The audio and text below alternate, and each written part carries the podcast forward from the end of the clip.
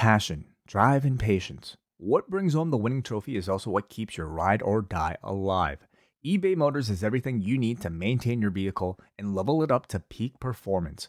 From superchargers, roof racks, exhaust kits, L E D lights, and more, whether you're into speed, power, or style, eBay Motors has you covered. With over one hundred twenty-two million parts for your number one ride or die, you'll always find exactly what you're looking for. And with eBay Guaranteed Fit, your part is guaranteed to fit your ride every time or your money back. Because with eBay Motors, you're burning rubber, not cash.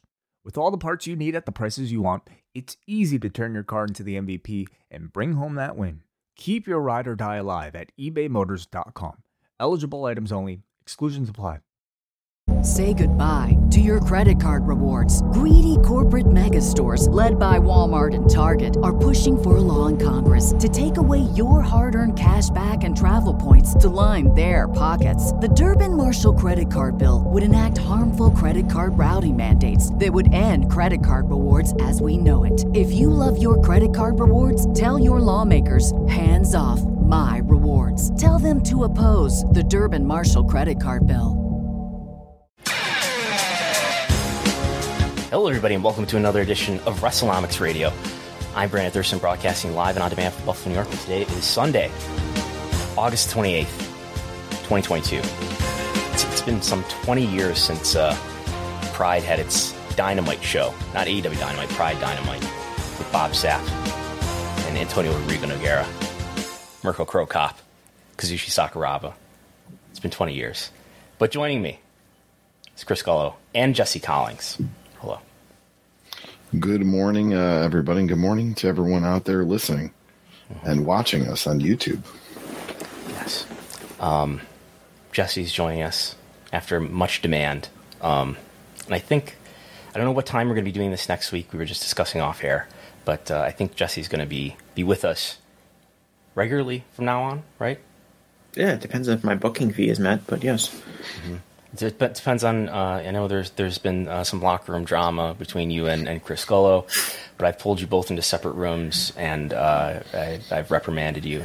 Uh, no no suspensions are necessary yet. Yeah, Gullo pulled me aside and said, I think you have a bright future, but I will never put you over. he heard he heard you talking about workers' rights and, and was like, you know, uh, yeah. yeah. Got a squash that, you know? Okay. So, uh... what are we going to talk about today, Chris Gullo? You want to tell us about that? Yeah, so we're going to talk about has the A E W W W E momentum shifted, and we're going to kind of break that down in a few different ways. Uh, we're going to discuss ratings, uh, A E W's current relationship with Warner Discovery. Uh, we're going to discuss live attendance, and we're going to break that down with market-to-market attendance analysis, and really also discuss what markets maybe are being neglected by by A E W. Um, as far as going there. Uh, we'll also uh, discuss, uh, like I said, we're going to T V rings with Google Trends, YouTube data, and we'll answer the question, what really is the draw? Is it the star? Is it the brand? Or is it something else? Well, some of these points will be brief. Uh, Goal is, is doing a good job trying to summarize my uh, erratic slides. Um, but is, is there anything else you guys want to bring up uh, as we go on? Probably should have asked you that off air, but here we are. No, I mean, I have some points, I think, related to the what you've gathered today. I think the talking points this week are pretty clear. Okay. Um. So I guess we'll we'll, we'll start with my general impression that, like, it's been, you know, we talked about this last week. We talked this about this a little bit on Thursday for the, the audio, the, like, thirty-minute audio that, that Gullo and I did for subscribers, in that my impression is that, you know, it's, it's been more gradual. I've been careful about it over time, but I think it's, you know, it's only been like a little over a month now since Triple H has been the head of creative and Vince has been out.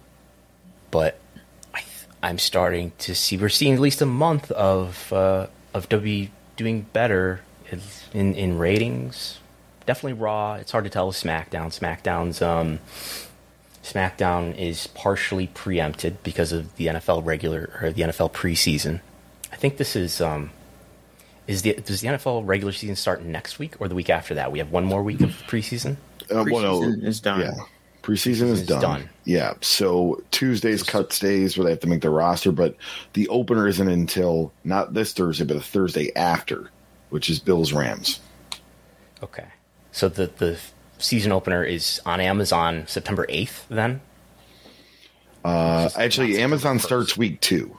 So Amazon starts week two. So who's who's playing who's playing the first regular season of the game? I think it's N B C, but don't quote me. one hundred percent quote me on that. Yeah. Okay. Well, anyway, um, SmackDown is, is harder to read. Uh, I think Dynamite's doing okay, but anyway, we'll, we'll, we'll get into it. If people want to participate, Gullo, how do they do that? Yeah, so uh, they can hit, hit the super chat button with their question on YouTube and put any dollar amount that you see fit. We will answer those as best as we can throughout the show, but we will answer all the super chats. Um, I guess we'll, we'll start with the quarter hours actually first. So the quarter hours for this past Wednesday's A E W Dynamite with the Jon Moxley and C M Punk match um, peaked at nearly two million viewers. The only quarter with one point one million viewers or greater uh, across the eight quarters of Dynamite. More than half a million in the demo. What is a half a million in the demo in terms of a demo rating uh, that that people are probably more familiar with? So we had five hundred twelve thousand viewers. Did I say five hundred million? five hundred twelve thousand viewers in the demo divided by thirteen point five or thirteen thirteen oh four point five is what?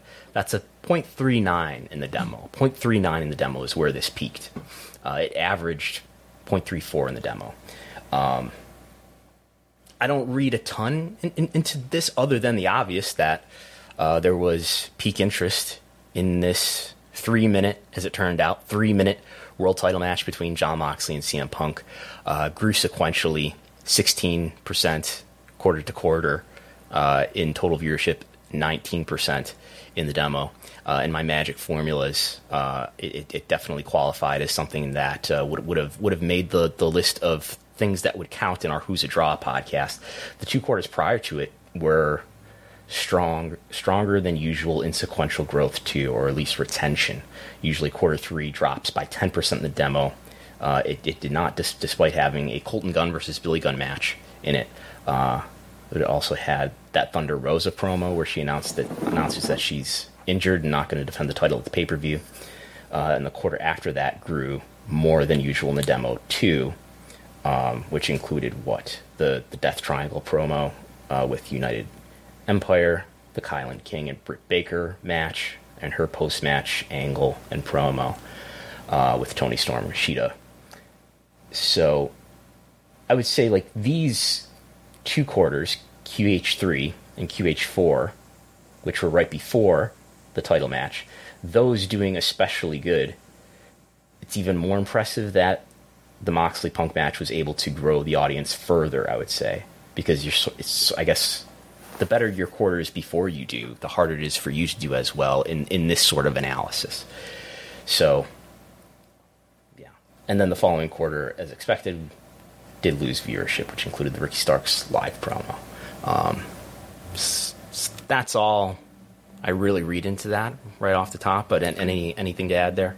Uh, what what jumps out to me is it looks like from your chart here that the drop-off from quarter five to quarter six, while significant, seems to be low. Is that lower than it normally is, right, so if I'm reading it, this chart correctly? Q T Q, so this is the sequential change mm-hmm. for the given quarter. So Q H six, which included the Ricky Starks live promo, that lost thirteen percent of the, the demo. It usually loses six percent. So it lost oh, okay. more than All right. usual. All right, so I was reading. No, okay, so I was reading that wrong. Um, yeah, I mean, does that, does that, what, what is that? Does that really? Can you read anything into that as far as, you know, people frustratingly, ah, I can't believe it was a squash match and clicking off from from from what they saw, or do you think that was to be expect? This number is to be expected from the the, the drop off from a world title, big world title match to the Ricky Starks promo. I think, especially in in this era of T V, that there's going to be, especially when you have something as heavily hyped as this match was, this title match was, that when it when it's over with, you're going to have significant tune out, and there was. Um, I don't read anything particularly negative into a decline in viewership here. You have a big peak, and then after a big peak, you have a big, big degree of tune out. Um, it's worth Where mentioning did- too that so this this. Q H five included nothing but the wrestling program's content Q H six with followed, followed it, had two ad breaks in it, uh, which I'm sure contributed to a decline in viewership as well. What do you think about having this match at the nine o'clock slot? We've seen A E W really likes to experiment with their major matches if they have a really big match. Sometimes they'll do it at the start of the show. Sometimes they'll save it for the main event. This time they're putting it at the nine o'clock slot. Um, what, what did you think about that kind of strategy? I thought the way they rolled it out was very interesting because, if I recall correctly, if you're watching the show, they really just, you know, Punk and Moxley is coming up, and then, you know, Punk and Moxley came out and they had the match, and then they had the finish, and then they had the little post-match thing, and it all happened. There were no commercial breaks. There were no, you know, breakups in, in the broadcast. It was all one very smooth, quick, you know, ten-minute segment from, you know, the guys coming out to the guys going to the back. And I thought it was all very interesting, kind of the strategy of, of not going to commercials and not really hyping up the, the match on the show that much. There was no promo packages before. There was no uh, guys, you know, t- you know, backstage promo before uh, in the eight o'clock hour. It was all very quickly streamlined through in like a ten, fifteen minute span. Yeah, I, th- I think I'm guessing maybe part of the strategy is that they thought, let's put this big match, which is being hyped as perhaps the biggest match in Dynamite history. Um, let's put that at the top of the hour and then deliver great stuff after that. And this, this spectacular six man tag in the main event. I think that's, I don't know, a worthy strategy. And if you look at the demo and how the demo performed, um, the last two quarters in the demo performed better than any of Q H two through four. So if, if people are watching on YouTube, that's that's probably clearer to understand, right? Here we have uh, three or four thirty-eight, four forty-four for the last two quarters, and that's doing better than anything in the first half of the show except for Q H one, which is probably heavily influenced by the Big Bang Theory lead-in, which always coincides, almost always coincides with a really strong first quarter hour. Um, so I think that's that's fine. In that, those last two quarters also are were a notably long wrestling match, which, as we've seen throughout A E W's history, when they do put out a, you know, a twenty to twenty-five plus minute match, we see. usually see kind of growth as the match goes on. So it wasn't like they were doing, mm-hmm. um, you know, the women's match and then the main event. It was that that last half hour, those last two quarters is essentially one match. Yeah. Uh, a, a rare Dynamite where a women's match does not uh, inhabit Q H six or Q H seven. Yeah. The, the Britt Baker versus Kylie King match was in Q H four. Um, but yeah, I, I think A E W has a belief that the long matches are good at sustaining or maybe even growing viewership, and I I see that in quarter hours. I rarely see minute by minute data, but I see that in quarter hours. I think if you go back and look at even the the Iron Man, the thirty minute Iron Man match between Kenny Omega and Pac, you would see, even despite the audience knowing that this is going to be a thirty minute match, that that retained the viewership quite well, as a as opposed to, like, we'd have to go back and look at old observers, but I, I want to say the quarter hours that the Observer reported in the Iron Man match from two thousand three, or was it two thousand? No, it has to be two thousand three, between Angle and Brock Lesnar on SmackDown in September two thousand three. I think that that had big tune in for the beginning of the match, sixty minutes later, big tune in for the end of the match, and a lot of loss in between. Um, but in this era, a lot of long matches, including this was definitely not a long match, this title match, but the, you're talking about the six man main event, which went across two quarters. Um, but the Blood and Guts match, which was very long, it was nearly an hour. Uh, that retained viewership pretty well. Um, and we've seen other matches like, like the C M Punk and M J F match that was quite long. Obviously, there's been the Danielson match, the thirty minutes uh, with Omega, the sixty minutes with Paige, the about thirty minutes, and the rematch, I believe, with, with Paige. All of those. We saw it the previous week with the Daniel Garcia, Brian Danielson match. Yeah, true. Yeah. So, I don't know. More more long matches on T V, or I, I wouldn't hesitate to put a long match on T V. Um, a question about that. The, you know, obviously this, this model works for Dynamite. Why don't they really do it for Rampage? I mean, I know they only get an hour, but would they maybe be really successful at doing one really long match on Rampage every Friday to kind of keep that audience? Because we see it just, it's already I, low I, as, you know. I wouldn't be opposed to that. I think uh, Rampage I think there's just so much stuff that, that A E W wants to book and jam into the show that they, you know, you have a, an extra hour and, and a lot of stuff, uh, you know, gets jammed in there rather than focusing on fewer things. Yeah, Rampage just feels like an overflow show in a lot of ways, in the sense that it's stuff that they want to get to, but they don't have time on Dynamite for it. That's why I feel like it's been kind of a home for a lot of the Ring of Honor stuff, because they don't really have time to get to it on Dynamite, but it's kind of like this extra time. It's where they, you see them, you know, it's where like they've, they've put Hook on Rampage a lot. They, I feel like it's kind of a place where they almost park some of their longer term projects and things like that, because Dynamite's such a tight schedule, and they just kind of, they'd rather have like four matches on Rampage. But I think that's a good point, Gullo. I think like, especially because the way Rampage's trends is usually it starts off and then declines greatly mm-hmm. as the show goes on. If you were to start Rampage with like a thirty minute match, I think that would probably prove to be perhaps more productive in maintaining that audience from the start, as opposed to just kind of slowly whittling them down throughout the four or five matches that you have kind of speed running through the hour. I mean, the, uh, the Rampage that we attended in Rochester, it wasn't a thirty minute match, but Kingston uh, and Kanosuke, uh, uh, I always, uh, uh, Kanosuke, I always, Takashima. yeah, Takashima, yeah, I always was, uh, that had me interested way more than the rest of the show, which was a lot of six to eight minute matches, gone, gone, gone. I think that went twelve, ten to twelve, two segments, if I remember. But yeah, I mean, it's it's, it's a headwind. Anyway, when you're at ten o'clock, starting at ten o'clock and getting later into the night. But yeah, maybe a, a longer match on Rampage isn't a bad idea. Um, so anyway, again, they're super chats. Um, but we have an update on the relationship between Warner Brothers Discovery and A E W. Uh, this report is coming from Fightful from Will Washington, uh, who reported, I believe this came out on Thursday or Friday. Uh, he writes, a source inside Warner Brothers Discovery talked to us briefly about their current relationship with A E W and noted that while they still have a significant amount of time left on their contract, A E W programming in its current form, quote, makes no negative waves, end quote, and overall holds up their end of the deal quite well, particularly when it comes to ratings performance. The Wrestling Observer newsletter on that day noted that word had come from Warner Brothers Discovery that they'd like the language toned down. It's a report from the Observer, so must have been Friday. Uh, the story goes on. A E W tells us that they believe this was a quote taken out of context from the all-talent meeting on Wednesday regarding promos and talent going into business for themselves. The point was to stress that they could get network heat if they, quote, fly too close to the sun, end quote, but we're told this was not an edict from the network. Uh, So this this flies in the face of, of some speculation and rumor that may, maybe A E W is going to get cut to one hour.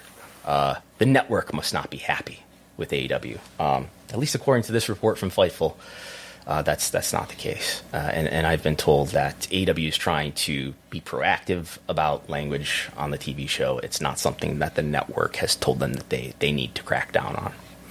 Uh, so...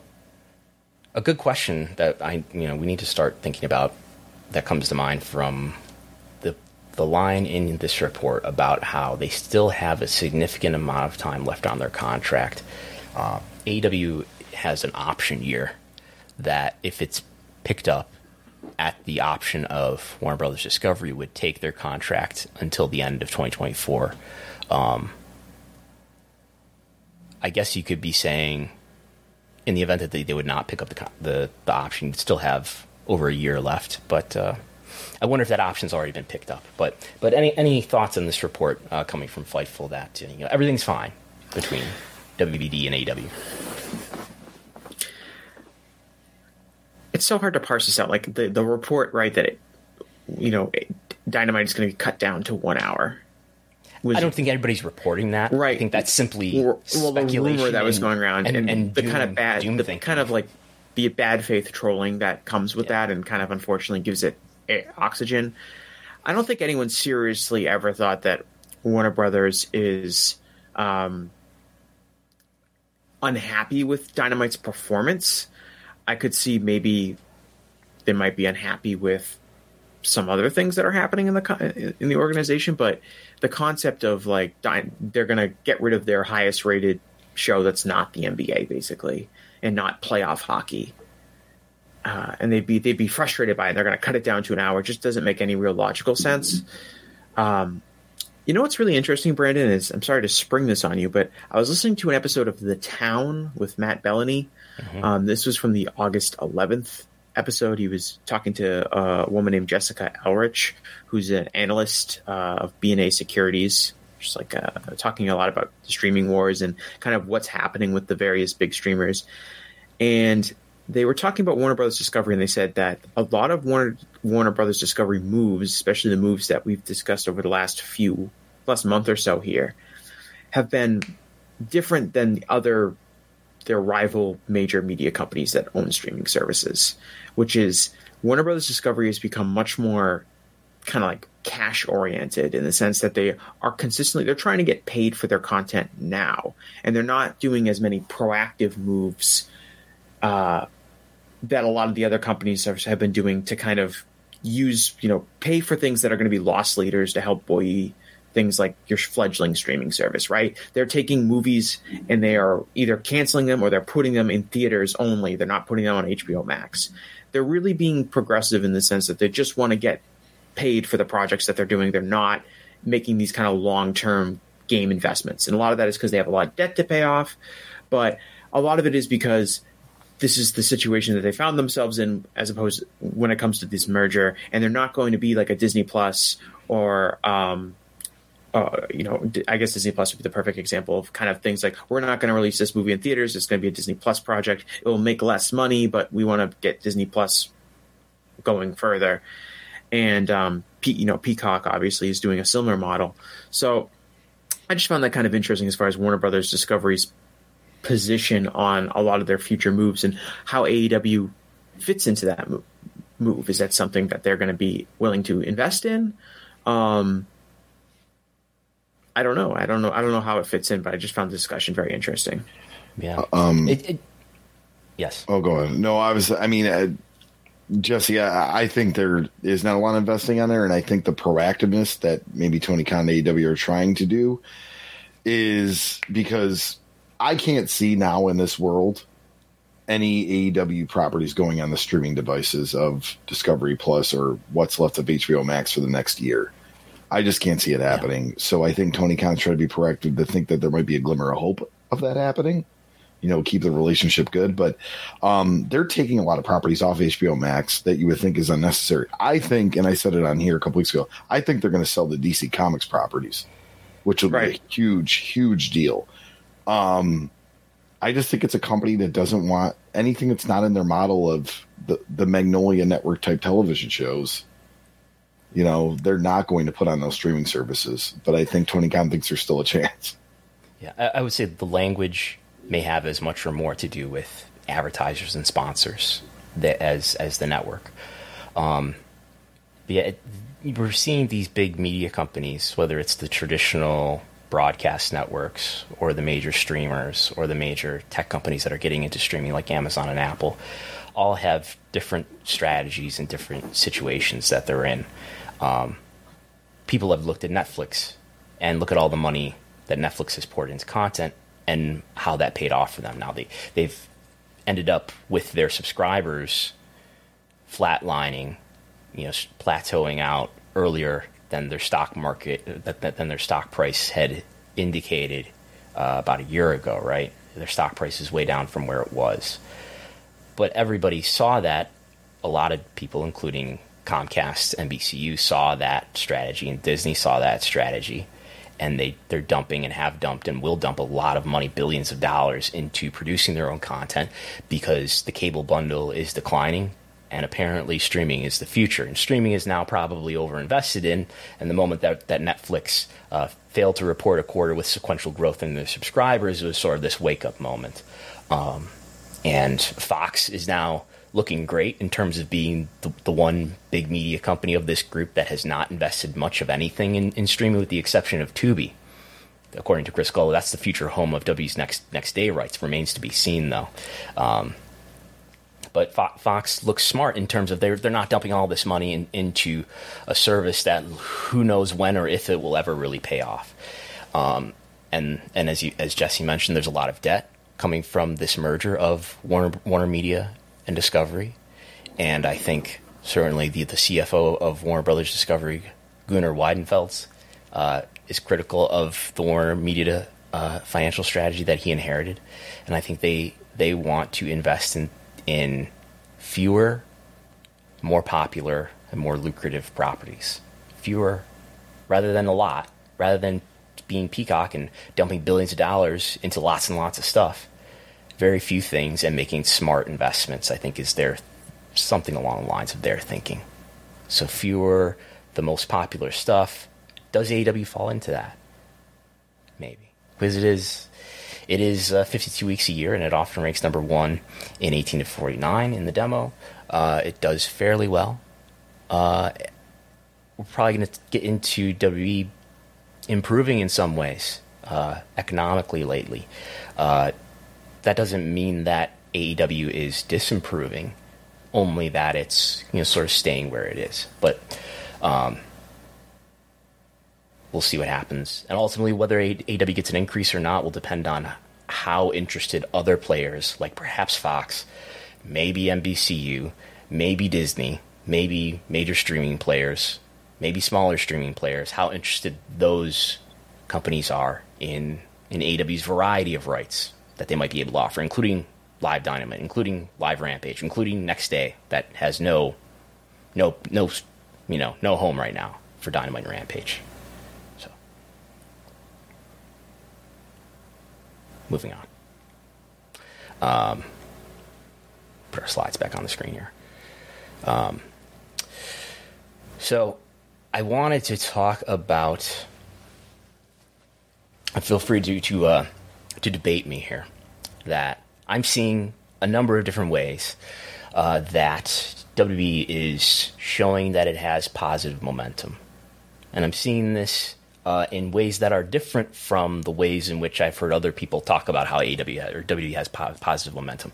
So first of all, um, I want to look at the live attendance, live event attendance. This is data from WrestleTix.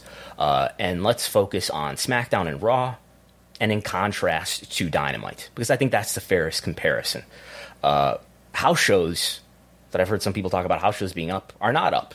In Q three, so far, according to WrestleTix tickets distributed, house shows are averaging about thirty-eight hundred on average at the house shows in Q three. We're about two-thirds of the way through Q three, two out of the three months. thirty-eight hundred tickets out is the average for house shows, uh, which is... down that it, it's it's been down every quarter since the return to touring. It was way up to sixty-nine hundred in, in the return to touring last year, Q three.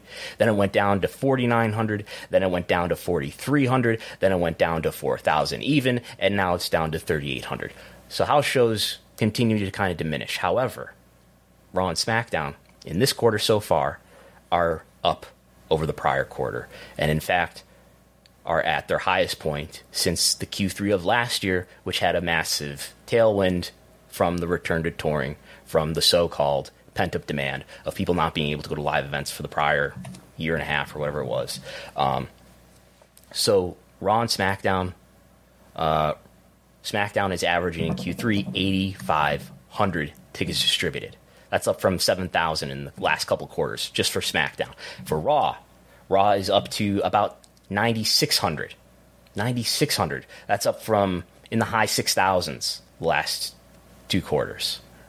Uh, meanwhile, Dynamite is down to about averaging five thousand, which is where it was in Q one, but it was doing better in Q two with sixty-three hundred. Um, but you can if you go to the next slide. We can see the trend a little bit close, more closely here where, you know, for these three quarters in between, SmackDown and Raw uh, are lower. And in the the Q three of last year, the Q three of this year, Raw and SmackDown are both up. In fact, Raw is Raw is somehow averaging higher. Is that is that reflected in the other table?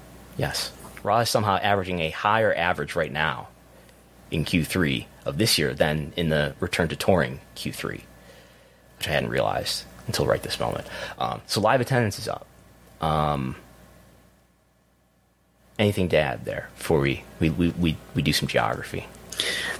Um, I'll have a broader point. I'll bring it up when you talk, when I talk year-over-year ratings. Um, but I think Dynamite, to me, seems to have a lot of really and we're we're seeing this, I guess, now with some of these really big W W E shows that have popped up over the last few weeks for, for both Raw and SmackDown. Dynamite always seems, to, especially because its history is um, less, uh, we have less of it than W W E, seems to have, a, their, their show seems to have quite a bit of fluctuation between where they're going to be. I think they have kind of a standard like forty-five hundred to five thousand attendance crowd when they are kind of run. I think that's like their average that they pretty much hover around regardless of where they are.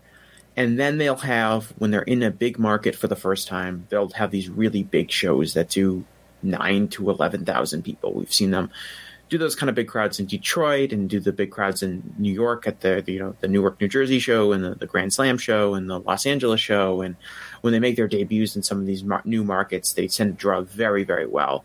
And that's kind of a really big fluctuation that I think, I don't know if it's a big enough sample size to kind of explain some of these Dynamite numbers in Q three. I think, if especially over the past month or so, Dynamite hasn't really been in what I would consider marquee markets. I'm just kind of looking through their last few months. These aren't necessarily running. I mean, they were in Cleveland this week. I'd consider that a good market, not uh, a giant market. Before that, they were in Charleston, West Virginia, which is a small market.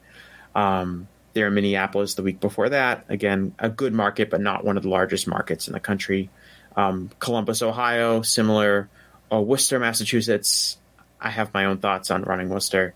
Um, Duluth, Georgia, small market. Savannah, Georgia, small market. I guess Duluth's technically Atlanta, but it's not really Atlanta. You know, Rochester, New York.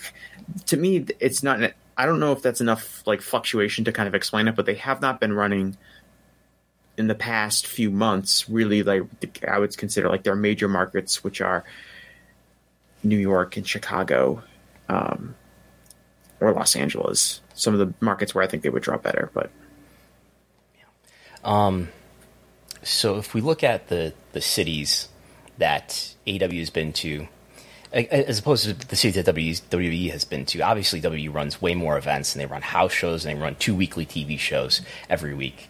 Dynamite runs one show most weeks. Um, but if we look at, uh, here's a map of, uh, for people watching on YouTube, here's a map of the major cities by population. The bigger your bubble is here, the bigger your population is, just to give you an idea of where are the populated areas in the United States. Um, and then if we look at where W W E has been, that looks pretty similar, right, to what the big cities are. It seems like W W E, again, with its many more shows, has covered a lot more territory than, say, A E W here, with fewer shows. But still, A E W, as far as the West Coast, has not been, and I, I didn't label this, but has not been to Denver yet, I guess. Is that right? Has not been to Denver. I'm I'm, I'm only talking since July twenty twenty-one. I think they might have been to Colorado. Yeah, I think they have been to Colorado. It's, it's not Denver. I forget the name of the city that they were in. I don't know if it was but, Lakewood maybe, but, but probably close to Denver. Yeah, they ran distance. a show. They did. They definitely have run a show in, in Denver before. Um, and uh, yeah, I, I know they ran in Salt Lake City, but that was before. You're muted, Gullo. I was going to say, yeah, I think that was right before the pandemic that they did Denver. But yeah, because they did Salt Lake City. I think Salt Lake City might have been the last one they yes, ran it was. before the pandemic. Um, Oklahoma City is a big market that they have not gone to.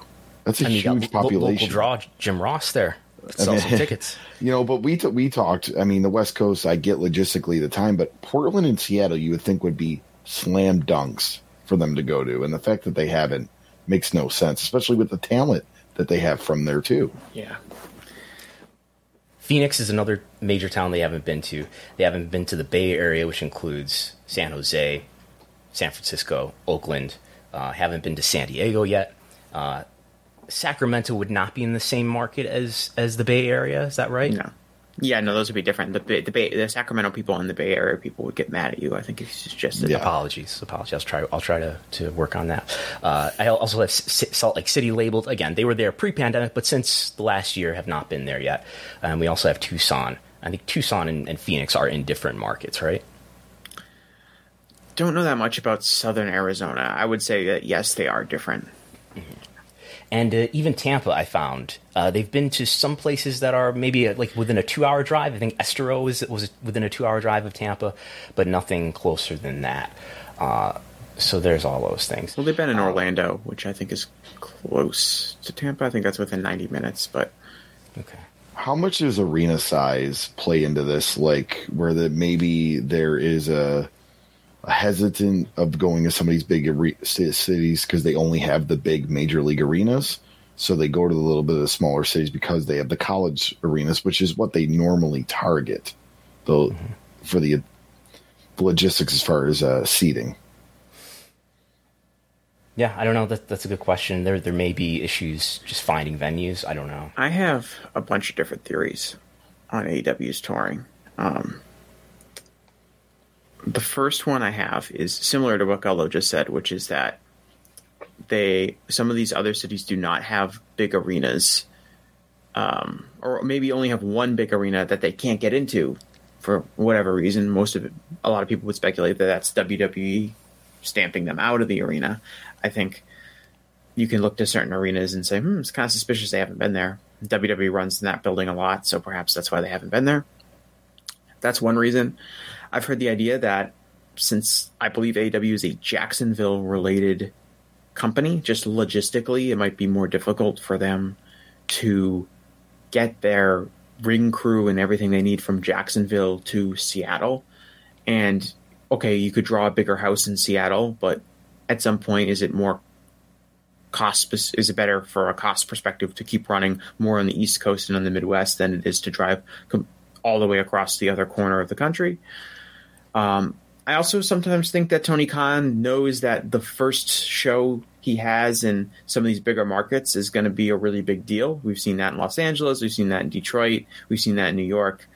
Um, and maybe he's keeping some of those markets for the big debut and trying to space those out uh, over time, so they're not all just bundled up one at, you know one after another.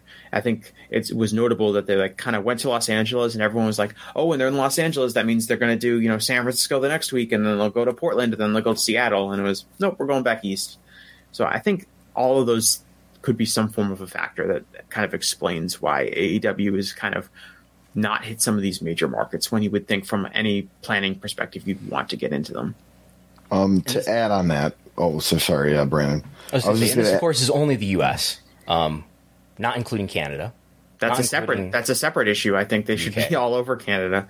Yeah, but Toronto did sell out uh, those tickets that went on sale this past week, at least for one of the shows. If not, I know they're doing Rampage and a Dynamite, but I believe the Dynamite is sold out. Go ahead, Gullo.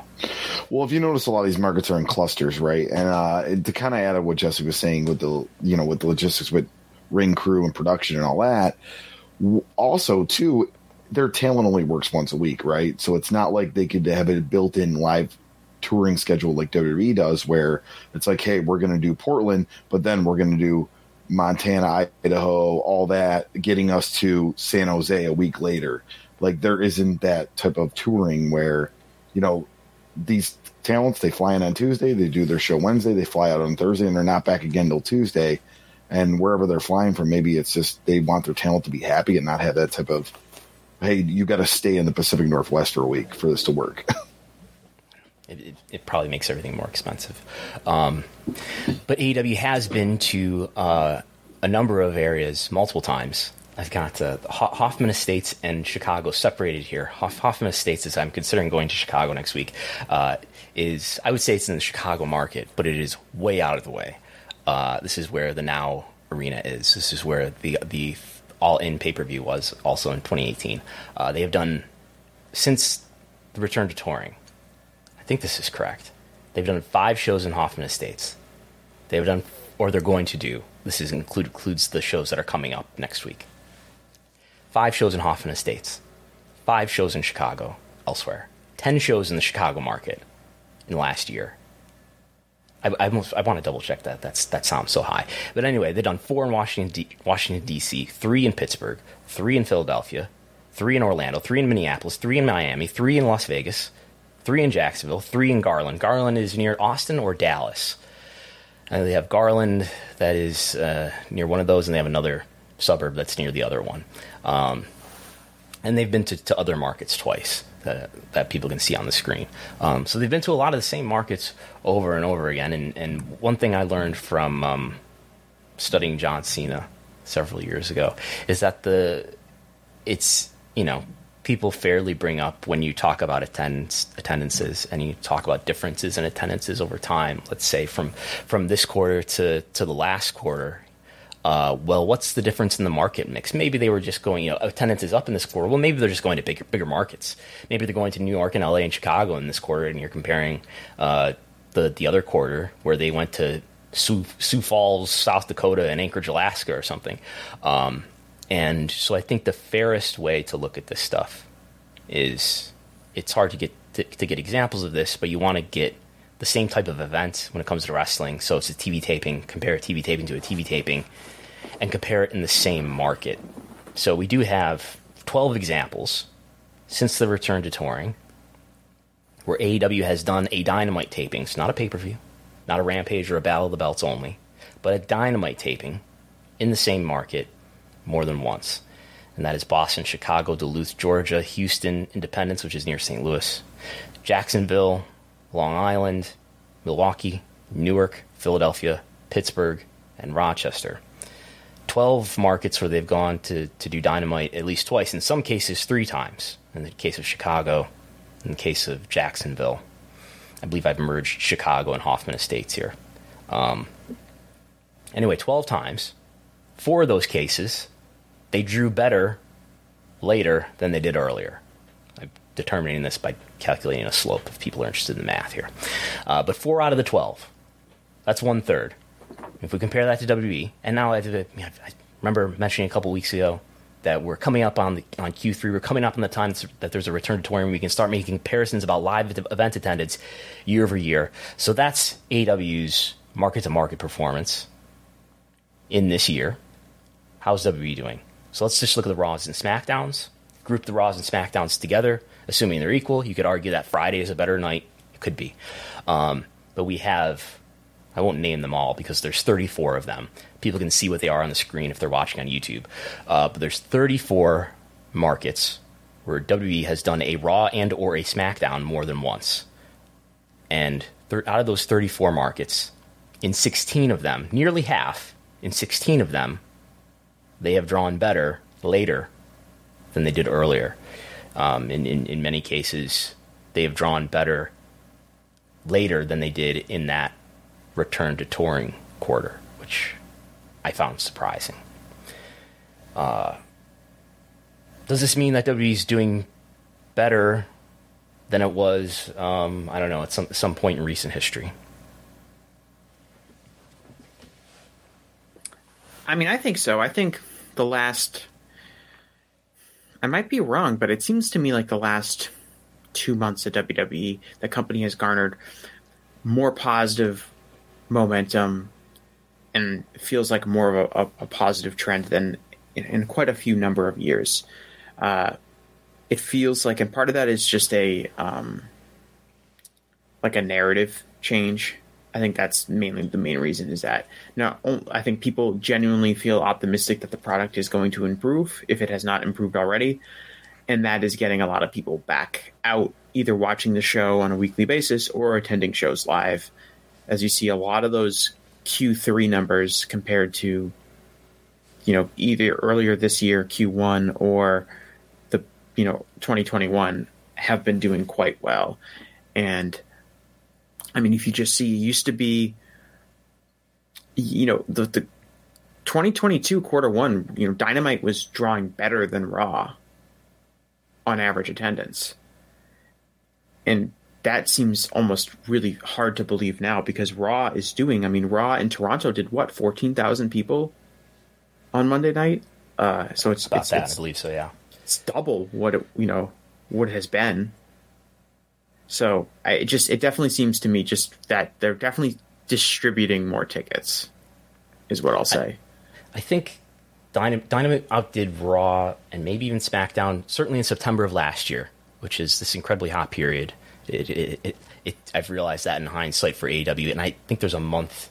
We're looking at quarterly averages here, but I think there's a month in early twenty twenty-two where Dynamite outdid Raw and or SmackDown for tickets distributed according to the WrestleTix data. By the way, I'm getting all this data from, from WrestleTix.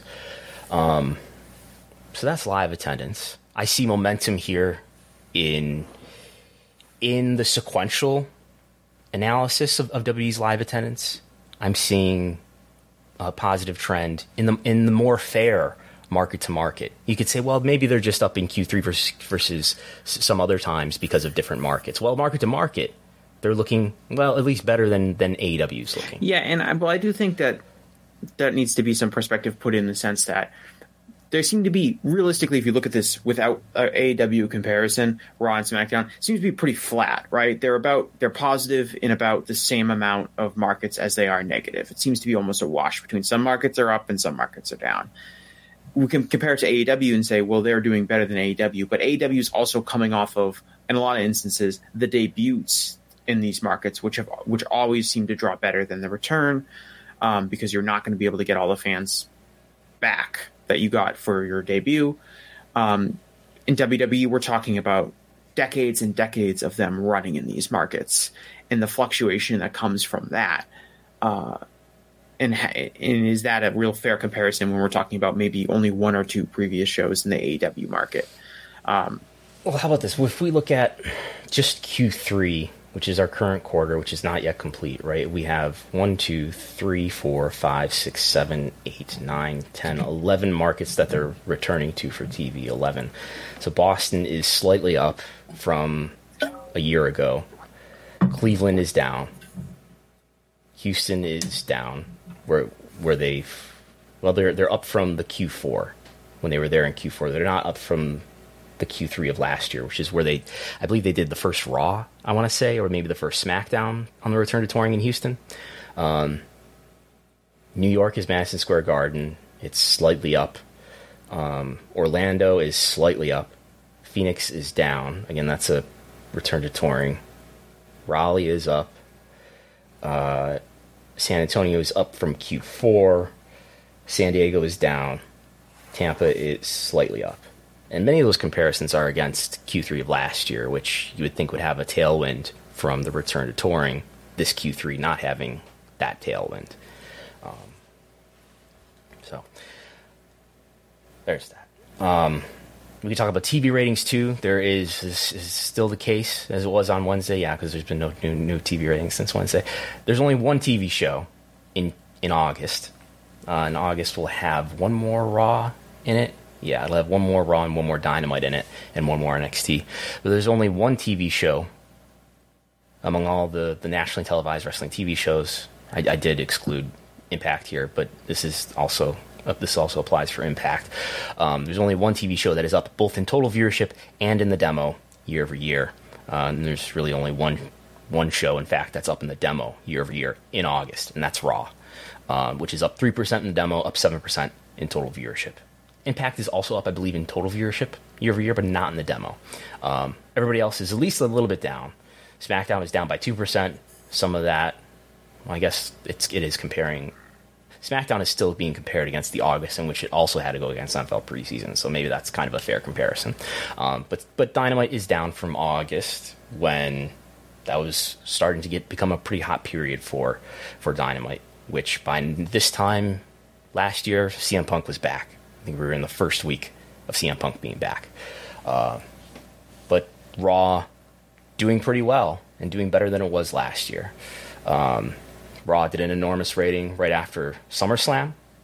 Uh, and it's not as high as that in episodes following it, but it's holding up better than I would expect in, an, in a normal situation uh, if there weren't uh, other things that may be affecting the rating, perhaps including uh, a new head of creative, and not just the curiosity about that news story, but about the actual, you know, maybe the content is just better uh, also. Say goodbye to your credit card rewards. Greedy corporate mega stores, led by Walmart and Target, are pushing for a law in Congress to take away your hard-earned cash back and travel points to line their pockets. The Durbin-Marshall credit card bill would enact harmful credit card routing mandates that would end credit card rewards as we know it. If you love your credit card rewards, tell your lawmakers, hands off my rewards. Tell them to oppose the Durbin Marshall credit card bill. I wanted to ask you, I've thought about this when I looked at the live attendance numbers and also when I look at the television ratings, but so the last few years, SmackDown has taken the mantle of being the A show from Raw. W W E clearly is more invested in SmackDown than they are in Raw, despite Raw being the historical flagship show and Raw having, you know, a very lucrative television deal, technically more lucrative than SmackDown's deal. But since SmackDown is on Fox, you know, SmackDown is clearly the favorite show. It's where Roman Reigns is. It's where the world titles seem to sit and never move. Um, and so SmackDown is the A show for W W E. That being said, it seems to me the trend that we see, and obviously it's maybe a little hard to, to parse with SmackDown's television numbers in August because, like you said, the, the preseason has been preempted. But Raw seems to be the big beneficiary from this kind of shakeup in organizational leadership that we've seen. It seems like Raw is benefiting a lot, both in live attendance and in ratings. And they're, Raw's pretty competitive with SmackDown in both eighteen to forty-nine and in total viewers for the most part, which really shouldn't be the case when you consider the the, the strength of Fox relative and the number of homes Fox is in relative to a cable station like U S A Network.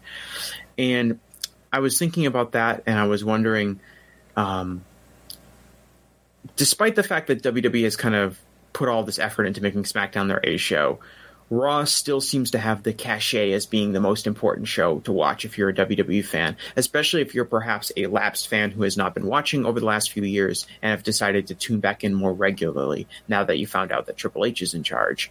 And obviously, if you're that kind of fan, you're going to watch Raw because in your in your mind, Raw is still the A show, even if if you've been following closely over the last few years. It's clear that SmackDown is the A show, and uh, Raw. Raw doesn't have – it has, has had Roman Reigns on a few times, right? But Raw has not had Roman Reigns on for the most part. He's f- mostly on SmackDown, right?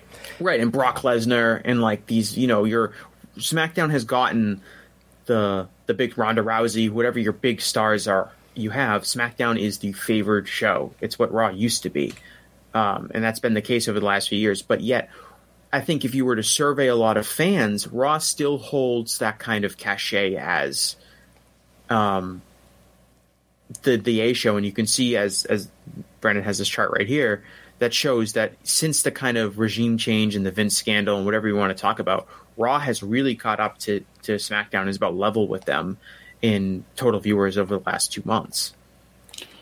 How much of it is a convenience of day too? Like, you know, uh, obviously SmackDown has a network platform, but it's still Friday, and I right. think Friday is such a such a rough day. Um, if you that's look, been that's been the case since October twenty nineteen, though. That's not changed. No, and look, I, look look look at back in history, and then SmackDown's been decisively ahead. But now like that casual, the product is getting better, yeah, and casual like, or lapsed yeah. fans might be more likely to watch Raw, right, than SmackDown. Yeah. Like, um, I think in that in some regards, like Gullo said, like because if you're if you're like a lapsed fan, you're maybe not clearing out your Friday night to watch SmackDown, but you're more likely to be home and watch Raw. Yeah, I mean, that's what I've been doing, honestly. Like, since Triple H has taken over, I have caught myself watching Raw every Monday, at least part of it, if not all of it. I still haven't watched SmackDown yet. Because it's on Friday, right? Yep, yeah. You have a busy, successful life, Gullo. the uh, the um, uh, attendance, in, in, to, the, to Gullo's point also, like, the attendance to me almost, like, suggests that because the attendance also, I don't know if you can go back to the uh, the, the quarterly attendance things, but if you look at... Um, Raw's attendance in this quarter is bigger than SmackDown's. Uh, so if we look at Q three, Raw is at looks like nine thousand five hundred ninety-five, sixty-five, ninety-five, sixty-five, ninety-six hundred. Yeah, yeah ninety-six hundred. SmackDown's at eighty-five hundred. So Raw's drawing better than SmackDown. Now maybe Raw has been in maybe a few bigger markets and better buildings or whatever, but that really shouldn't be the case because, as we know, Raw Is, is on Monday nights and SmackDown is on Friday nights. And typically, if you're a live uh, entertainment, it's better to draw on a Friday night, a weekend night, than on a weekday night like Raw is. So while SmackDown might have uh, be at a disadvantage when it comes to viewership because it is on a, a, a Friday night as opposed to a Monday night, it should have an advantage in live attendance. And yet Raw is still, you know, was considerably ahead of them this week or this last quarter. Um, and I think that's also kind of notable. I think Raw is seeing a big rebound, and maybe SmackDown is, is more of leveled off. Um, yeah, I uh, just want to quickly look at year-over-year comparisons here too, where you can see Dynamite. This, we're only going to look at the demo here. Dynamite is basically on par with where it was in twenty twenty. So if we think about twenty twenty, that's still the Monday Night War, or I'm sorry, the Wednesday Night War. That ended in April twenty twenty-one. So the demo, you've got to consider that, you know, it's harder to maintain viewership over time, and uh, the number of homes that T N T or T B S is in, I should say T N T slash T B S. But uh, Dynamite is about where it was in twenty twenty. It is below, in the blue line here, where it was in twenty twenty-one. Uh, Rampage is well below where it was last year. This enormous spike here is the C M Punk episode. Uh, but it's, even if we just look at year to date, so this is at the very beginning of this green line, this is the beginning of the year, and it's it's clearly it's a it's a negative trend going downward, uh, maybe flattening here in the last ten weeks or so. Um, SmackDown is about where it was in twenty twenty. In some weeks, it's comparable to, to last year in the return to touring. Where, where ratings did, you know, my read of the ratings last year was, yes, SmackDown and, and Raw held up in the ratings a lot better than I expected them to. I, I thought there might be a couple weeks of uh, increased interest, but it really sustained longer than I expected it to. Um, I got stuff in the way of my Raw chart. Um, Raw is remarkably similar across this year and the prior two years. In the demo, uh, the green line is in some cases above either twenty twenty-one or twenty twenty. The green line is twenty twenty-two. So very comparable viewership. It's almost as if cord cutting isn't happening if you only look at the Raw uh, trend lines here. After, to be clear, years and years of year-over-year declines for Raw, for the most part. There's like a couple years in there where they didn't decline strongly, uh, but for the most part, annual declines for Raw. Um, N X T, we see a little bit of a positive trend here for the last several weeks of N X T, but obviously still doing well below, for the most part, with some exceptions, doing well below where it has been in the last two years, uh, despite um, not having to go against A E W, uh, which, again, ended in April twenty twenty-one. Um, and I think this this chart really tells a lot to me about what the momentum is in major professional wrestling. This is, what's the margin of difference in the demo between Dynamite in the same week as Raw and SmackDown? And over time, that margin lead, it's, it's clearly, it's well above, you know, Raw and SmackDown are well above where Dynamite is. Almost always, there's like two weeks in history so far, which were both last year, September, where Dynamite barely edged out live same day, Raw in the same week. Just barely. Uh, but this tr- this margin for Raw and SmackDown over Dynamite has got was started out pretty big, and then over time has shrunk. Some of that coincides with Dynamite not going against N X T anymore. That helped. And it's not been a it's not a straight line down to the right. There have been bumps in this. Uh, there's there have been times uh, like in in fact, you know, I guess this is September twenty twenty. Uh, would, would that be, I guess, the beginning of the Thunderdome era, where Raw and SmackDown kind of increased their margin momentarily before it flattened out and then declined further, uh, which that decline really started in about April twenty twenty-one, which is when the Wednesday Night War came to an end. Dynamite was no longer opposed by N X T, and Dynamite shrunk that margin between itself and Raw and SmackDown. And then it's been pretty flat throughout uh, this year and late last year. And ever since what looks to be about June or so, summer and forward, that uh, that margin for Raw and SmackDown has grown. So Raw and SmackDown are slightly extending their lead, and it's a trend. Uh, this is the lines that people are looking at here on YouTube. This is the ten-week moving average. So that, that's what this line is. And that that line is going up for Raw and SmackDown. Raw and SmackDown are improving their lead over Dynamite. So that uh, that tells me, I think that's a good summary of what's happening here. And is it, is it meaningful or not, or to what degree it is meaningful? Time will tell, but this feels real to me. Um, And let's let's briefly look at Google Trends. I just did this sort of for the sake of doing it, just to, to fully investigate and cover all bases here, but I don't see that much that's really meaningful here in Google Trends. W W E is well ahead of, of A E W by about four times, I believe, is is the the factor here between W W E and A E W. Um, the long course of time here from twenty fourteen and forward, uh, particularly from twenty sixteen and forward, is a down to the right trend for W W E.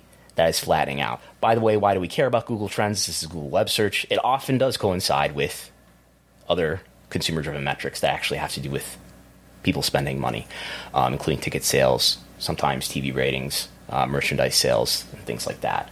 Um, pay-per-view buys. It has actually... Are these are these worldwide trends? This is worldwide that we're okay. looking at, yes. Um, Dynamite has grown from its inception through the... the the debut of C M Punk, and is uh, a lot of uh, volatility here, I would say, but not much to draw. Uh, is is W W E's improvement perhaps in popularity of late, does that have something to do with Roman Reigns and how strongly Roman Reigns is being booked? Um, Roman Reigns web search trends have a lot of, I would I would say they coincide quite a bit with just what W W E is doing. Um, I think I see that with most everybody, like individual stars. Their web search tends to be up or down. Their, their web search tends to be better in twenty fifteen, twenty sixteen than it was in, in years later when just the web search for W W E in general declined. Um, but we see you know big spikes around the time that he's making his, his announcements about you know dealing with cancer and things like that. Um, but we see, I don't know, we might see a slight positive trend here. Uh, and I think if, even if I zoom in, I do see, I could draw Uh, a positive trend line right here for twenty twenty-one and forward, which is roughly since he's since he returned from his sabbatical uh, early on in the pandemic. It also coincides with things like the Peacock deal, right? And maybe more people watching your W W E pay-per-views on Peacock, and therefore getting someone like Roman Reigns more popularity. For sure. Um, C M Punk, we don't see a lot of clarity, at least at least at this level, level of granularity here. We see some spikes around the time of his debut in A E W, which, by the way, is well below the spikes that we saw at certain moments. Uh, I think this is this big spike right here that I'm pointing to with my mouse is, I believe, his exit from W W E. maybe maybe, uh, maybe that's even like the Cabana podcast. I don't know. And I think this big spike back here is the two thousand eleven Money in the Bank moment. Uh, these are monthly data points we would be looking at here. Um, and to briefly look at YouTube... We see a, a positive increase in, in the top five YouTube view uh, videos for SmackDown. Uh, maybe an increase, maybe not for Raw. Uh, an increase somewhat in YouTube for N X T. Uh, an increase in the last few weeks anyway uh, for, for Dynamite. And uh, an increase in the last several weeks maybe for A E W. Um, now if, if you believe... I, I I, I do, I tentatively do, cautiously do believe that there's been an increase in popularity for W over the last two months. Um, and I definitely believe that there's been a stabilization in the decline in W's popularity that has been precipitous from twenty seventeen and onward. Why is it happening? Is it just Roman Reigns, the needle mover, um, being booked as strongly as he's being booked? I don't know. I, th- I think it has more to do with with Peacock, though. And if we look at... Um, other moments in history in recent times, I think the W W E Network had a lot to do with a thing that's really underanalyzed. I don't think almost anybody, is there anybody out there who, who talks frequently about how W W E had this increase in popularity from twenty fourteen to twenty sixteen? I, I see it as evident here. Um, maybe not so much in, in viewership, although twenty fourteen, Raw at least didn't decline more than one percent year over year in twenty fourteen, the year that the W Network launched in February twenty fourteen. Um, and from twenty fourteen, really back, back starting in twenty twelve, but merchandise sales grew, both at the venue and online. Uh, from twenty fourteen onward, peaking into twenty seventeen, product licensing, which includes things like video games and action figures and trading cards and various other categories of product licensing, that grew, which is driven by sales. That grew from twenty fourteen to twenty fifteen to twenty sixteen to twenty seventeen. And live event attendance, paid attendance, grew from twenty twelve to twenty thirteen to twenty fourteen to twenty fifteen to twenty sixteen to twenty seventeen. Every year, higher and higher. Uh, that's both in terms of total viewership in the entire year, or total attendance in the entire year, and average attendance in the entire year. And this is why I think Google web search, Google Trends are meaningful to look at over long periods of time. We see a similar trend in web search for W W E, both in the U S and worldwide, going from twenty thirteen to twenty sixteen. Um, coinciding with the emergence of new big stars, maybe The Shield, maybe Roman Reigns, maybe. But I think more than anything, um, it was the W Network. Um, and, uh, you know, people talk about how stars are draws, and certainly they, they can be. They they were. Maybe they still are. Uh, I think some people, perhaps including Chris Gullo, have, have argued that the brand is the draw. Nothing matters anymore. The stars don't matter. I'm bastardizing any, any, some point that you may have been making. But I don't know if, if the, the the brand, there's, there's truth to these things. There's truth to these things. But maybe there's something else that's happening here. And maybe it's um there's supposed to be distribution here. But I think I think Peacock is the thing that's coinciding with this now. Um, you had the W Network, which which back here we could see the W Network launch coincided with an increase in various metrics. And now we're seeing Peacock furthering the distribution of pay-per-view events, the peak content again, coinciding with the increase in various other categories. Right or wrong? I mean, I'm. I, it's hard for me to argue against all that data. I think I've become a believer, definitely, in what you have laid out in the past, which is the W W E Network really increasing, you know, people's access to the pay-per-view events, which increased investment. I think there's a lot of trends that suggest Peacock is doing the same thing, um, and Peacock is really a minor streaming platform. It's definitely far below things like Netflix and Disney Plus, and it does make you wonder that if W W E were to ever get on, or perhaps another wrestling company were to ever get on either of those platforms, would they see an incredible increase in business, um, even if they don't necessarily have that, you know, the next Stone Cold Steve Austin on their roster. Yeah, we've seen some relatively minor wrestling companies on Netflix, right? Lucha Underground was on Netflix for a minute. Um, there's, there's, uh, wasn't there something associated with Ring of Honor? Mm-hmm. Well, we've seen U F C be have see a big increase on E S P N since it's been on E S P N and E S P N Plus, and in that in U F C's business has gone up despite the fact that I think, in a lot of people's opinion, their star power has declined. Some of their biggest box office stars are either fighting less or not fighting at all, and yet U F C is really hot when it comes to selling pay-per-views and selling live event tickets and things like that. I think a lot of that goes with being with E S P N. That's kind of a different animal because E S P N is, on one hand, a network and a, and a platform, but it is also a media machine that hypes up its own products and things like that. But I think we've seen plenty of, you know, Formula One obviously being the big example. Plenty of companies see in sports products see their business grow because they get uh, platformed on these streaming networks and things like that. And to to put it into some tangible numbers, um, the W Network in the United States, and Peacock is only in the United States. W Network in the United States, uh, worldwide, they peaked out at about one and a half million. But in the U S, that was about one point one million, maybe one point two at the absolute height. So one point two million homes, direct to consumer, in the United States subscribed to W Network. Um, as of their last report, Comcast said that Peacock had thirteen million subscribers. Now, that doesn't mean that people are watching. I hi, you know, I'm, I'm sure that people are not watching W content on Peacock to, to the rate that people are watching W content uh, who had it in their homes uh, when, when they were direct subscribers. But it inc- at least increases the number of people who have access to it, which has, according to W W E, has increased the number of people who are actually watching it, where they give us these these percentage year-over-year differences for the particular pay-per-views, right? Uh, which are now getting smaller. So this this benefit that, I, that I'm arguing is happening here for W W E because of their being on Peacock, uh, that, that benefit, which is still a benefit, is getting smaller over time. Uh, SummerSlam was only up twenty percent this year versus last year, uh, as opposed to WrestleMania, I believe they have said was up sixty percent. I've heard people talk about these these percentage differences in the term in the terms that, like, well, you can't judge that W W E's being more popular because of these these you know percentage differences in Peacock, because obviously there's more subscribers to Peacock. But yes, but but Peacock is the reason why you're seeing all these other things. Go ahead. Oh, I was just going to say, when you're talking about like year-over-year increases, we're now getting to a point like WrestleMania was up a ton year-over-year. Well, a part of that was because WrestleMania was in front of a, you know, a, a tiny audience, essentially, um, because we were still in the pandemic in that sense.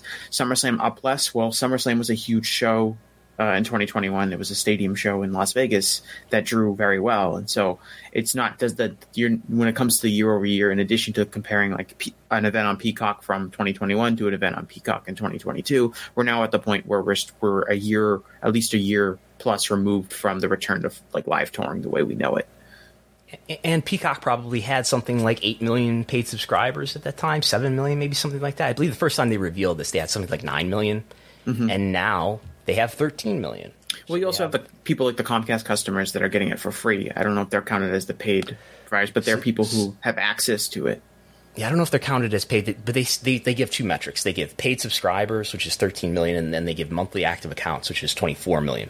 Both of those numbers from quarter to quarter uh, in Q two were the same as they were in Q one. So that growth for Peacock in terms of consumption, engagement, seems to have flattened, right? Because those numbers, they were growing and growing because it's a new service, and now they flattened at least from one quarter to the next in the most two recent quarters. Yeah, well, if I recall correctly, I think part of the analysis on that was that in quarter one, um, I don't know, was the Super Bowl on Peacock this year?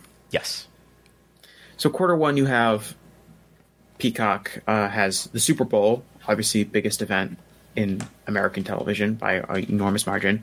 And they also had a lot of Winter Olympics coverage. So you had a lot of people who were subscribing to it in quarter one for these two massive, huge events.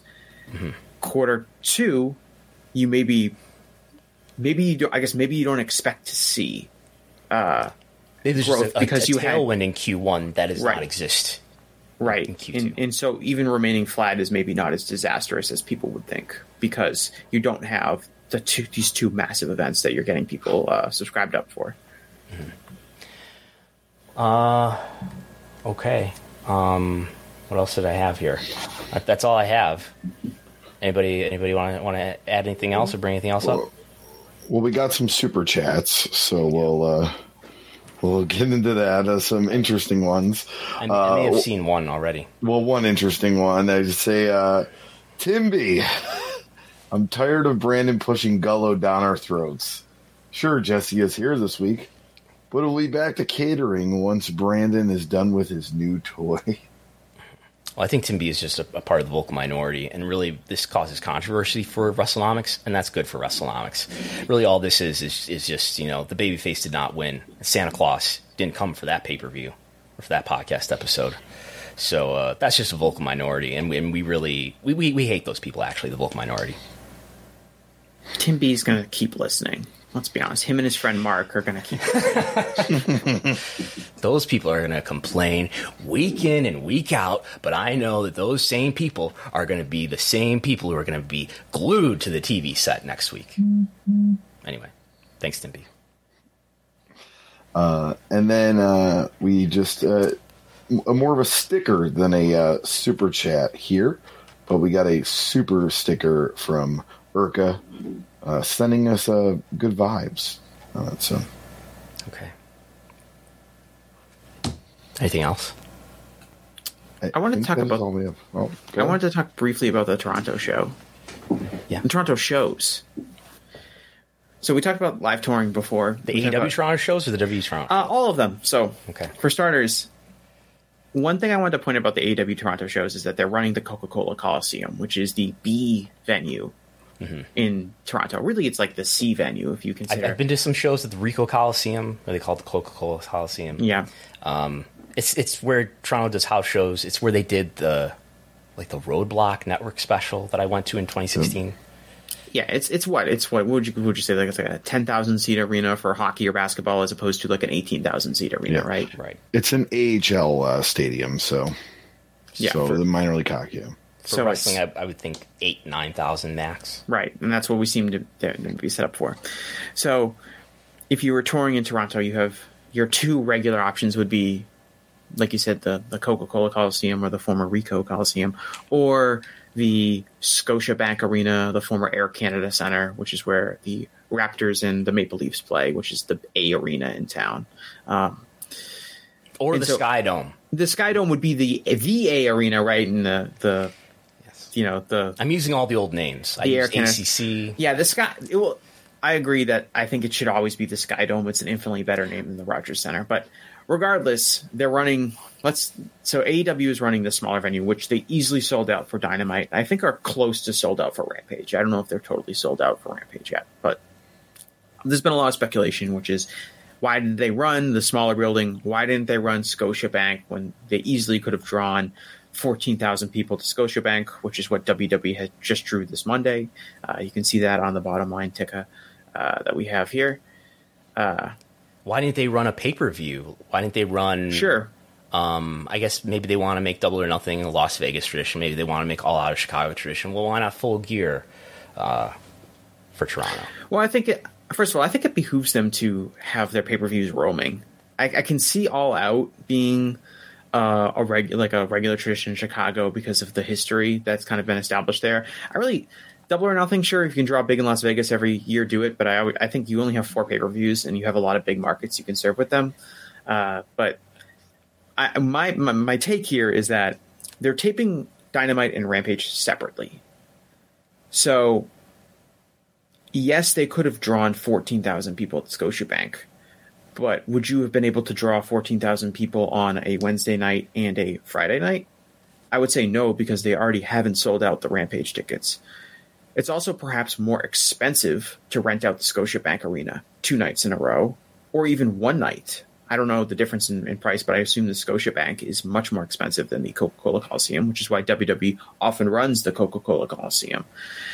So when and you're looking at... Well, we don't know. Could could they even get into the Scotiabank? Could they even get into it? Up? Right. And there was... I know Scotiabank, I think, had an event the, the week the week that W W E, uh, A E W is running in Toronto. Obviously, they didn't have to run Toronto that week. They could run it at a different time. But to me, this all... The explanation is that the... Coca-Cola Coliseum is cheaper, and you're going to end up with the same amount of tickets sold as you would if you were just doing one show at the Scotiabank. You're going to end up with fourteen thousand tickets sold. It's just going to be spread out over two nights, which is probably better for you if you're thinking about things like per cap and, and, and perhaps selling more merchandise on two separate nights instead of just one. Um, and so to me, there's not really that big a difference, especially if you factor in that they perhaps got the Coca-Cola Coliseum for a cheaper price than they would have been able to get the Scotiabank. So it's all about if we're, if we're, what we're really concerned about here is how much money A E W can make. I think there's a decent amount of logic that can be put forward to why they are running a smaller venue than the Scotiabank. I, I think there's something to be said for, let's say they had run a pay-per-view, and let's say they could get access to the Scotiabank. Uh, I don't know about the Skydome. That's shooting pretty high. But but the the biggest... hockey arena, N B A arena. Um, a pay-per-view with the Skydome, I think, would be would work. Maybe. Okay. In, in any case, maybe it's that, or maybe it's just Scotiabank, and, you, and you've got this huge sellout crowd.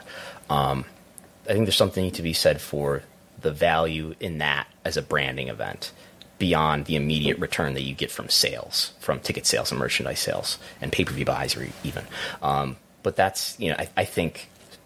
A E W has already had moments like that, in- including, I think that, that Arthur Ashe show that they did last year was a huge branding event. There was value in that show to A E W in terms of perception, in terms of public relations, in terms of fan perception, because they put nearly twenty thousand people or whatever it was in, in this tennis stadium in New York City. Um, maybe that, maybe Newark and maybe U B S Arena in, Kent, in um, Long Island, right? On Long Island, Brandon. On, in Long, Long Island. Island. In Elmont, as I learned in the research for this this episode today. Um, I think those two, to a lesser extent, were branding events for them. Maybe United Center. Anyway, um, I think there's a lot of value that's hard to measure when you do things like that. That that's that may be being missed out here by doing two shows in, in the venue where W W E runs their house shows. Well, Dave's new obsession is uh, optics on television and how big your crowd is in running stadium shows and the kind of benefit that that brings to your product and how W W E has benefited greatly from things like the SummerSlam show, which you can say, okay, they half filled a stadium, and it's kind of absurd that they only filled up half of a side and they only could shoot the show from one side because they couldn't show the other side. But at the end of the day, it's a massive stadium, and it makes W W E look like this huge, successful enterprise. And A E W hasn't necessarily capitalized on that. And we're go- about to see uh, next weekend, W W E go to Cardiff um, and put probably more than what, what I don't know what the WrestleTix latest is, but more than fifty thousand, I believe, maybe more like sixty thousand people. There. Depends on what you're using. So I actually had a question about that for, for you, Brandon. Um, so I've seen the last number I saw was sixty-five thousand tickets distributed out for the Cardiff show. Dave in the Observer said that it was roughly forty-eight thousand paid and eighteen thousand comps. Does that comp number seem like super high to you? How does that compare to WrestleMania shows of similar crowd size? Because eighteen, almost twenty thousand comps seems like a huge number to me. eighteen comps? eighteen thousand comps. Right. And how many paid? forty-eight thousand. So eighteen plus forty-eight is sixty-six. So eighteen out of sixty-six is twenty-seven percent. Uh, I, I would think five to ten percent is normal for any event. Um, to to be quick here, yeah, that would be that would be a huge comp rate if that's true. Um, what did I? I have a thing that I, because I just did this report that people can see on WrestleNomics dot com about what the WrestleMania attendance was like, and WrestleMania WrestleTix tells us about sixty-five thousand out for each day, and I found based on various assumptions looking at W W E's financial reporting. That I think, what do I think for for the for the average attendance across two days? I think about one hundred fifteen thousand. So that's that's what that's about one hundred sixty-five plus sixty-five is one hundred thirty minus about one hundred fifteen. That's fifteen out of one hundred thirty. That's about twelve percent. So yeah, but some of those but, are the same. That's two nights. That's some of the same people are getting comped, right? Yeah, yeah. Over two. But I, I, but I imagine that's ten percent, maybe. Yeah, then maybe. That number seemed really high to me. I don't know how. Like again, don't know if it's accurate or not. I would somewhat trust that it relatively is. I, I don't know who the those eighteen thousand people getting comps are. Are they all business partners? Are they friends and family from Europe? I I'd be curious to know. It just seemed like a really high number, and it'll be very interesting to see what they announced that number for that Cardiff show is, because the announced number for the what's the, what's the announced number for SummerSlam ninety-two? Uh, somebody want to Google that real quick? I'm Googling something else. Um, seventy-eight thousand or seventy-nine thousand something, seventy-two thousand, somewhere in the seventies, I believe, is what they announced in, at SummerSlam. Is it? Uh, W W E's announced number is eighty thousand three hundred fifty-five. So my oh. guess would be would be that they're going to announce a bigger figure than that. Um, I want to say Nick Khan, I'm looking at the transcript right now. I want to say Nick Khan made a comment about how many tickets were sold. Yes. He said over forty-five thousand tickets have been sold for that event. Is that what Dave is maybe do- deducing there? Just based on Nick Khan's comment that forty-five thousand, this is the earnings call on August sixteenth, Dave, I believe. Dave didn't have, he definitely had forty-eight thousand in the, um, or maybe it was forty-nine thousand. It was almost fifty thousand. It wasn't forty-five in the Observer. I don't remember the exact number. So I don't know that specifically. But um, but on, but on August sixteenth, right? I, I think that's the day that, that W did their earnings mm-hmm. call. That makes sense, yeah. And WrestleTix had it at sixty-five thousand fans. And if you remember, this is at a very atypical kind of um, pattern, right, where the tickets for the show were originally very disappointing. Because and they were extremely high, and I believe they've really cut prices as we've gotten closer to this date. They've moved a lot more tickets, I think, because of that. I remember the tickets were extremely high, like much higher than WrestleMania ticket prices, and so the to- the gate I'm sure is going to be enormous for this show, um, yeah. even by you know W W E stadium show standards. And uh, I just I, I the ticket the the, bat, the pattern of buying these tickets has been very. Uh, atypical, I think, than than a lot of shows that they do have. I I would be interested to ask somebody who knows how dynamic pricing has changed. It seems like the prices are throughout the ticketing industry, throughout the live events industry, that there's a lot. Prices for events are changing. Um, comes to mind, too, I was just looking at all-out tickets, which have gone to You couldn't buy any more single tickets for just All Out anymore. They've changed that. Now you can. They wanted you to buy all three nights uh, in Chicago or in Hoffman Estates.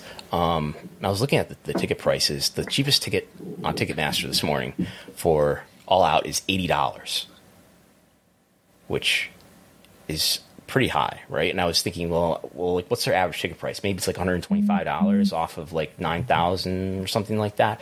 That that that would be pricing it for for a million dollar gate in a whatever that they hold their nine thousand for that venue for the pay per view. So that that makes sense if if that's what they're they're pricing it at to get another million dollar gate for a pay per view. What are you smiling about, Gullo? There's something going on in the chat. So uh, I did lean back for a second to stretch out my legs because Brandon knows me. I have very nervous energy. I have to pace and always move my legs and keep the blood flowing. And now it's speculating that I'm just laying back and not doing any hard work and letting you guys do the heavy lifting it, it, it, in the chat. Um, we do have another super chat if you want to talk about that. Uh, I don't know if this is the Primo Cologne, but uh, Primo Cologne asks us, uh, there seems to be some growth in the P fifty Plus demo for Dynamite in the last two months. That's above the average zero point three eight with the eighteen to forty-nine down a bit. Has the older demo been what's keeping them above nine hundred thousand? I'm going to put a, put a spread or put a chart into the, the slide that we can look at. It's relevant to that. Um, that does look like a positive trend there in the last at least three weeks, right? Where it's a little bit higher, a little bit higher, a little bit higher. We're looking at P fifty Plus here. Um, is that what's, what was the specific question? Is is that what's keeping it above nine hundred thousand? I would have to do the math. Um, it could be. Um, to the extent that that matters, which I think it matters somewhat. We're talking about whatever age the viewer is. That that viewer is attached to a paying um, to a paying sub for cable, which is supporting at least supporting T N T and T B S, which which are driven more so by uh, by subscriber fees uh, than they are ad revenue, uh, as opposed to Discovery's incumbent networks. Um, I would have to do the math, which which would which would mean I would have to like bust out the universe estimate. Um, but uh, any if you have any thoughts about that, I'll try to do that quickly. Unless Primo Cologne relocated to the U K, I don't think that's him. So last he's suddenly week, using the pound. Pound, nine dollars pound sterling, as he would say. Well, maybe he just feels like giving us some some some uh, Great Britain pounds. Um, A E W Dynamite's P fifty Plus did about five hundred and twenty-five thousand viewers over the age of fifty, fifty or older, um, which was what in the weeks prior. I don't know. See, this was I would have to do some math, and it was probably more people for a while. I'll tweet it later. I'll tweet it later, maybe. But I do have to get on a plane in a minute. But but yeah. Um, I would think if it's just over, I mean, they did hit a million. What, what, what did they do in the weeks before that, though? Um, let's see here. How are we doing in the minute by minutes? Are people t- tuning out as I'm thinking and doing math here? No, um, we have uh, we have stuck at a standard fifty-nine for a while. Okay, so nine hundred fifty-seven thousand was the total viewership the week before this one. Um, and... It, it might be, yeah. I mean, especially if you go back to August third, where they only had nine hundred thirty-eight, and that is roughly where the P fifty Plus starts to increase. Um, but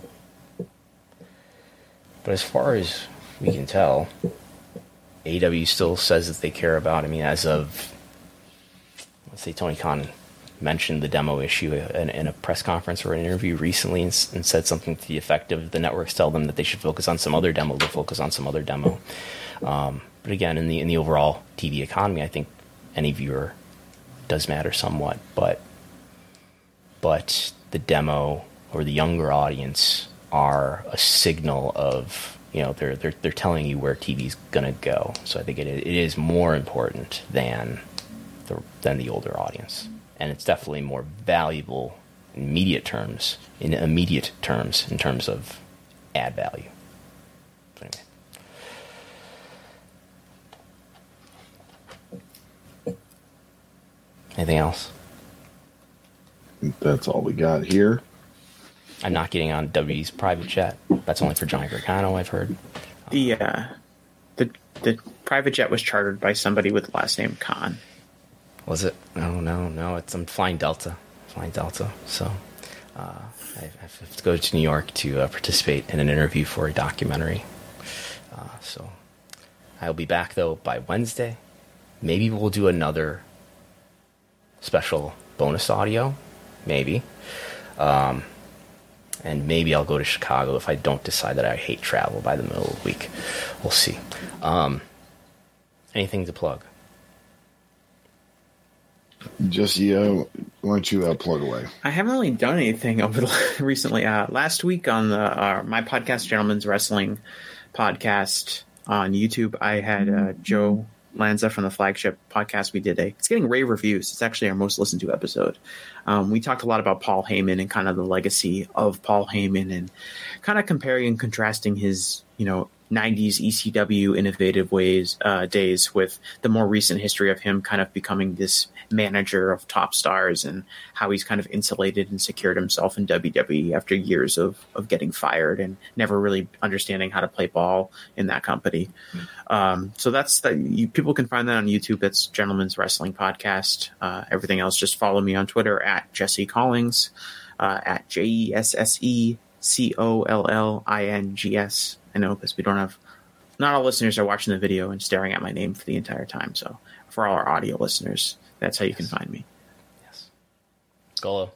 Yeah, uh, Rediscovering the Indies. We'll have a new episode out this week. Uh, we'll be talking about a protege of Paul Heyman, Gabe Sapolsky, uh, with our part two in our Dragon Gate U S A. And uh, we covered the formation in the first episode uh, – the first show uh, on our first episode. This part, we're going to obviously talk about uh, the company's history and kind of when Evolve gets in, into the picture and all that and what happens to Dragon Gate U S A. So that will be on Rediscovering Indies this week. Uh, check me out, Chris Gullo, Twitter, Instagram, Facebook, and uh, get your Bowtie Mafia t-shirts on Pro Wrestling Tees.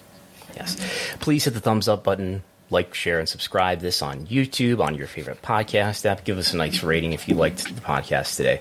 There's always patreon.com slash WrestleNomics, which is how you can best support WrestleNomics. And you can get access to the T V ratings reports that I write nearly every day. You get access to the WrestleNomics viewership spreadsheet, which is where some of the data that we were looking at today came from. You get access to all the slides for our podcasts, including this one. These slides right here that we're looking at on YouTube, uh, you get access to the pro wrestling industry reports for twenty nineteen, twenty twenty, twenty twenty-one, and any additional reporting and analysis that I do. As bless you, bless you back there. That, that was my wife. I can't believe you could hear that that far away. She's in a whole nother room. Okay.